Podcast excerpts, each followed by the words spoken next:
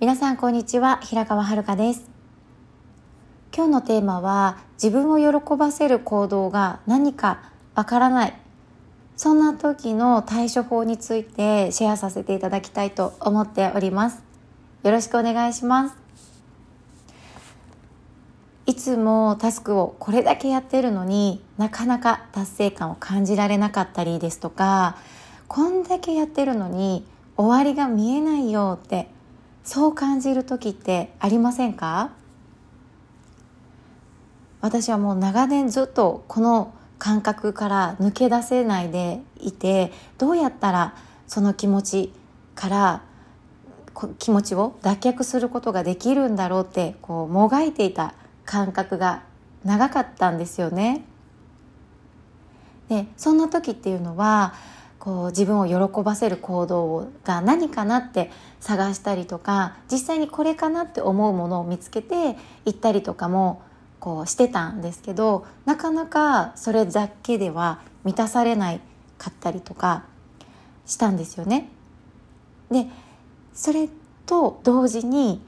こんなことしたいなとかこういうものがあったら最高だなって頭の中で思っていることに対してもそれはいやいや今の自分には得るにはあの値しないからまだ得ることできないよとかその体験はあなたには今のあなたにはできないってなんか無意識で本当に欲しいものだったりやりたいことっていうのを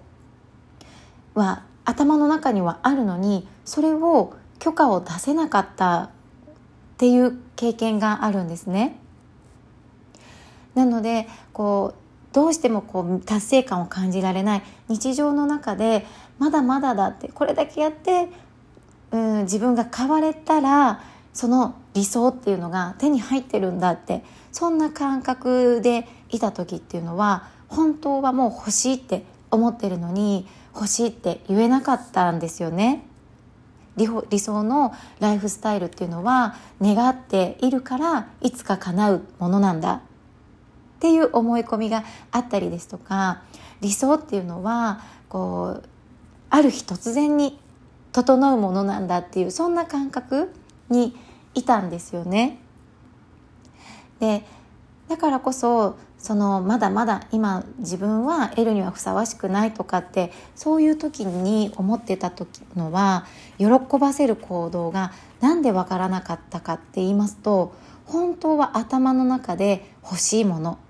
やりたいものっていうのは見つかってるのにそれをこう理想が高すぎて今の自分はまだ得ちゃダメだって思った結果過去の自分がやってきた喜ぶものだったり行きたいって思ってたところに足を運んだりとか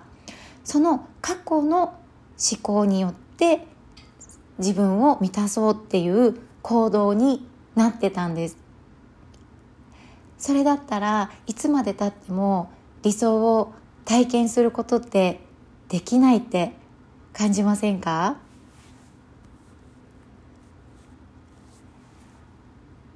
こうやって実は私たちって頭の中では本当はこうなんだってそんな本音っていうのがあるんですよね。そしてその本音って本音だったりとかあとは理想の自分っていうのはもう頭の中に存在しているっていうことはもうそれを現実世界の中では自分自身に与えてもいいっていうことだったんです。なのでこう自分を満たしてあげるっていう方法は自分の頭の中でどんな理想を持っているのかどんなことをしたら喜ぶのかなっていうのは過去の経験からではわからないんですよね。なのでまずは頭の中に思っているその欲求だったり本当はこうなんだとか思っていることっていうのをたくさん書き出していくことから始まっていくんです。なぜかと言いますと私たち頭の中で漠然と考えていることだったり思っていることっていうのは頭の中で分かっているような気持ちになるんですけどそれって実は脳は認知できていない状態なんですよね。だから私はこんな理想があるんだって思っていてもそれを書き起こして文字に書き起こしてみることですとか声に出して聴覚に届けてあげることで初めて脳に刺激その刺激が届いて認知することができるんですよね。あ私の理想ってこうなんだって。これを思ってるんだねって。そうやってアウトプットしてインプットしてあげることで私たちって実はその理想を手にするための行動が起こるようになっていくんです。これって不思議ですよね。なんですけど今までずっとずっと私がこう本当はこうなのになってだけどまだ得ちゃいけないって感覚にあったのは頭の中に抱いているものをアウトプットしてこなかったからまだまだって理想を願っているような感覚で日々を過ごしていたから達成感だったり日常のやるべきことだったりやろうって自分で決めたことさえも認められなかったりとかそれぐらいできて当然だよねって思うようなちょっと自分に対してこうクールな感覚で自分のことを見ていた状態だったんですよね。それってすごく面白くないなって感じませんか？理想を叶えてあげるためが本当は私たちって心が満たされたり喜んだりとかするって思うんですよね。なんだけど自分で自分にこう制限そういう思い込みから厳しくしちゃう思考だったりからでこう自分に自分の欲に制限をしてしまったりとかするのって面白くなかったですし実際に私自身は、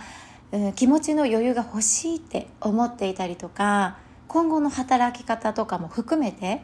自由に行動できるのが理想だなって思った頃はこのアウトプットする方法っていうのを知らなかったのでそれをもうすでに先に叶えていらっしゃる人だったりとかあとはそれを見つけて行動を始めていらっしゃる方々を見ていいなってこううまくいっているように見える人たちを見て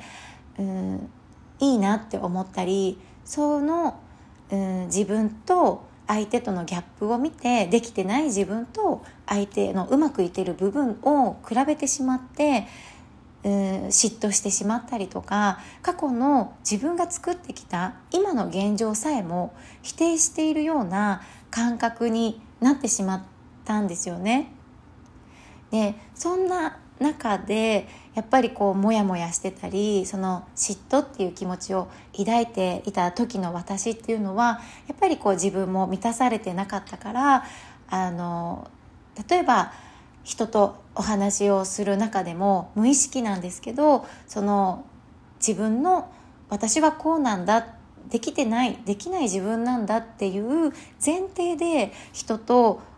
交流を作っていたなって思うんですよね。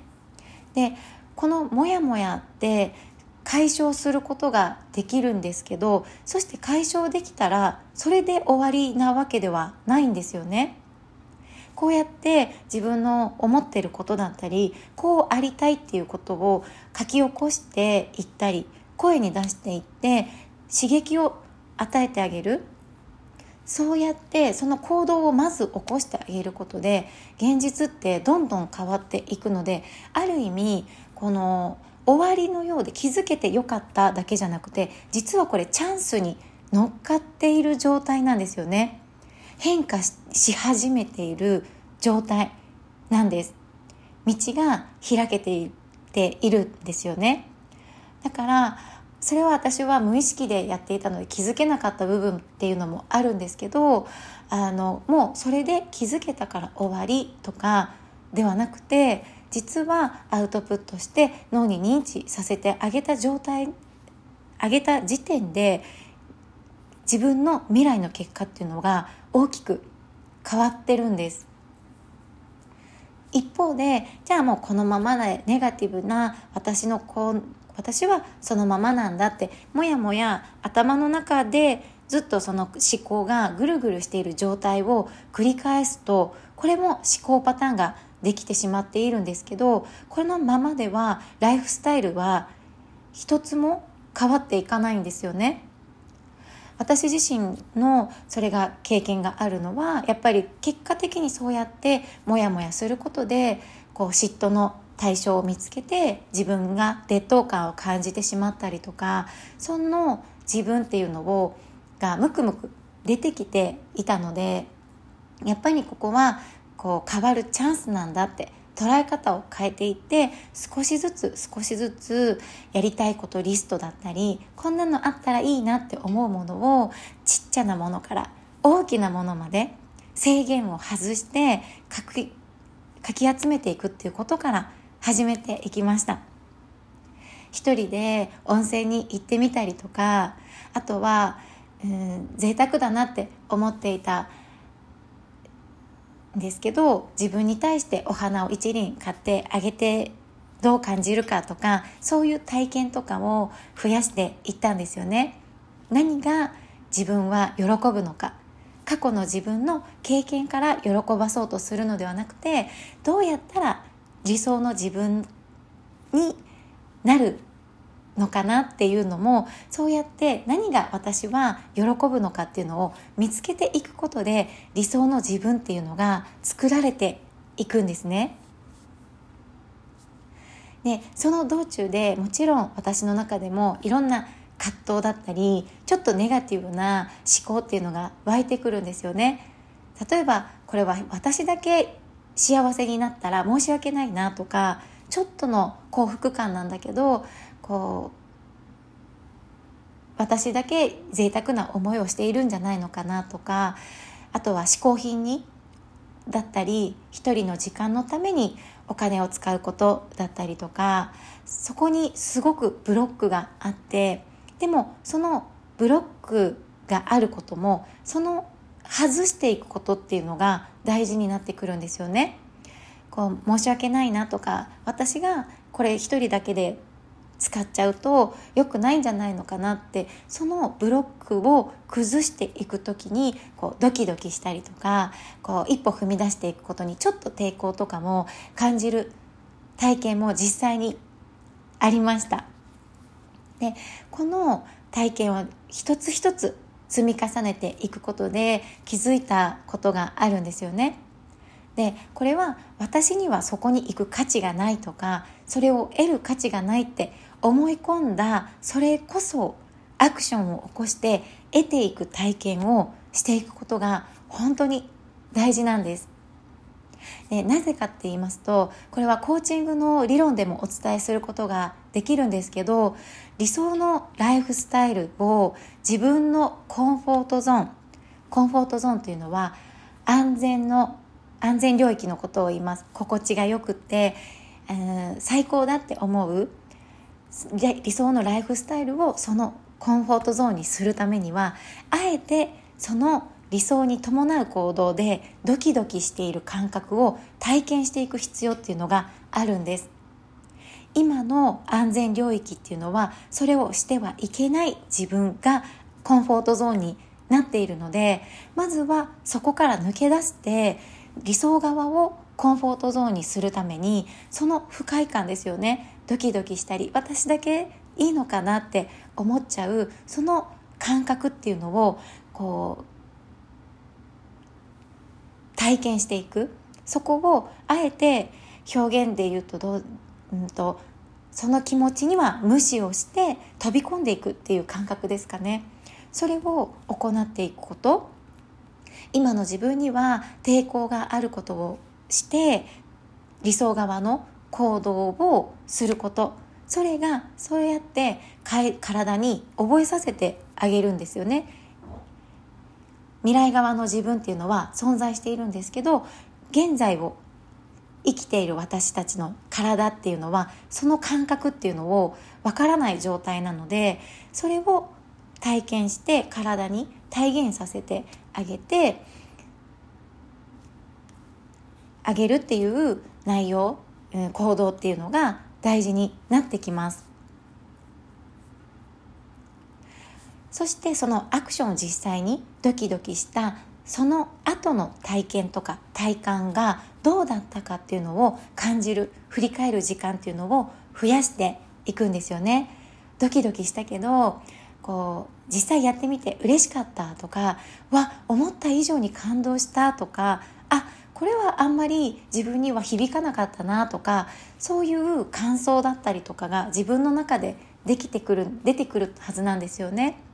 その時間を増やしてあげると私ってそれは過去のアクションではなくて過去から見た自分を喜ばせる方法ではなくて未来の自分を意識して喜ばせる。私は何に喜ぶのかっていうのを知っていく。体験になっていきます。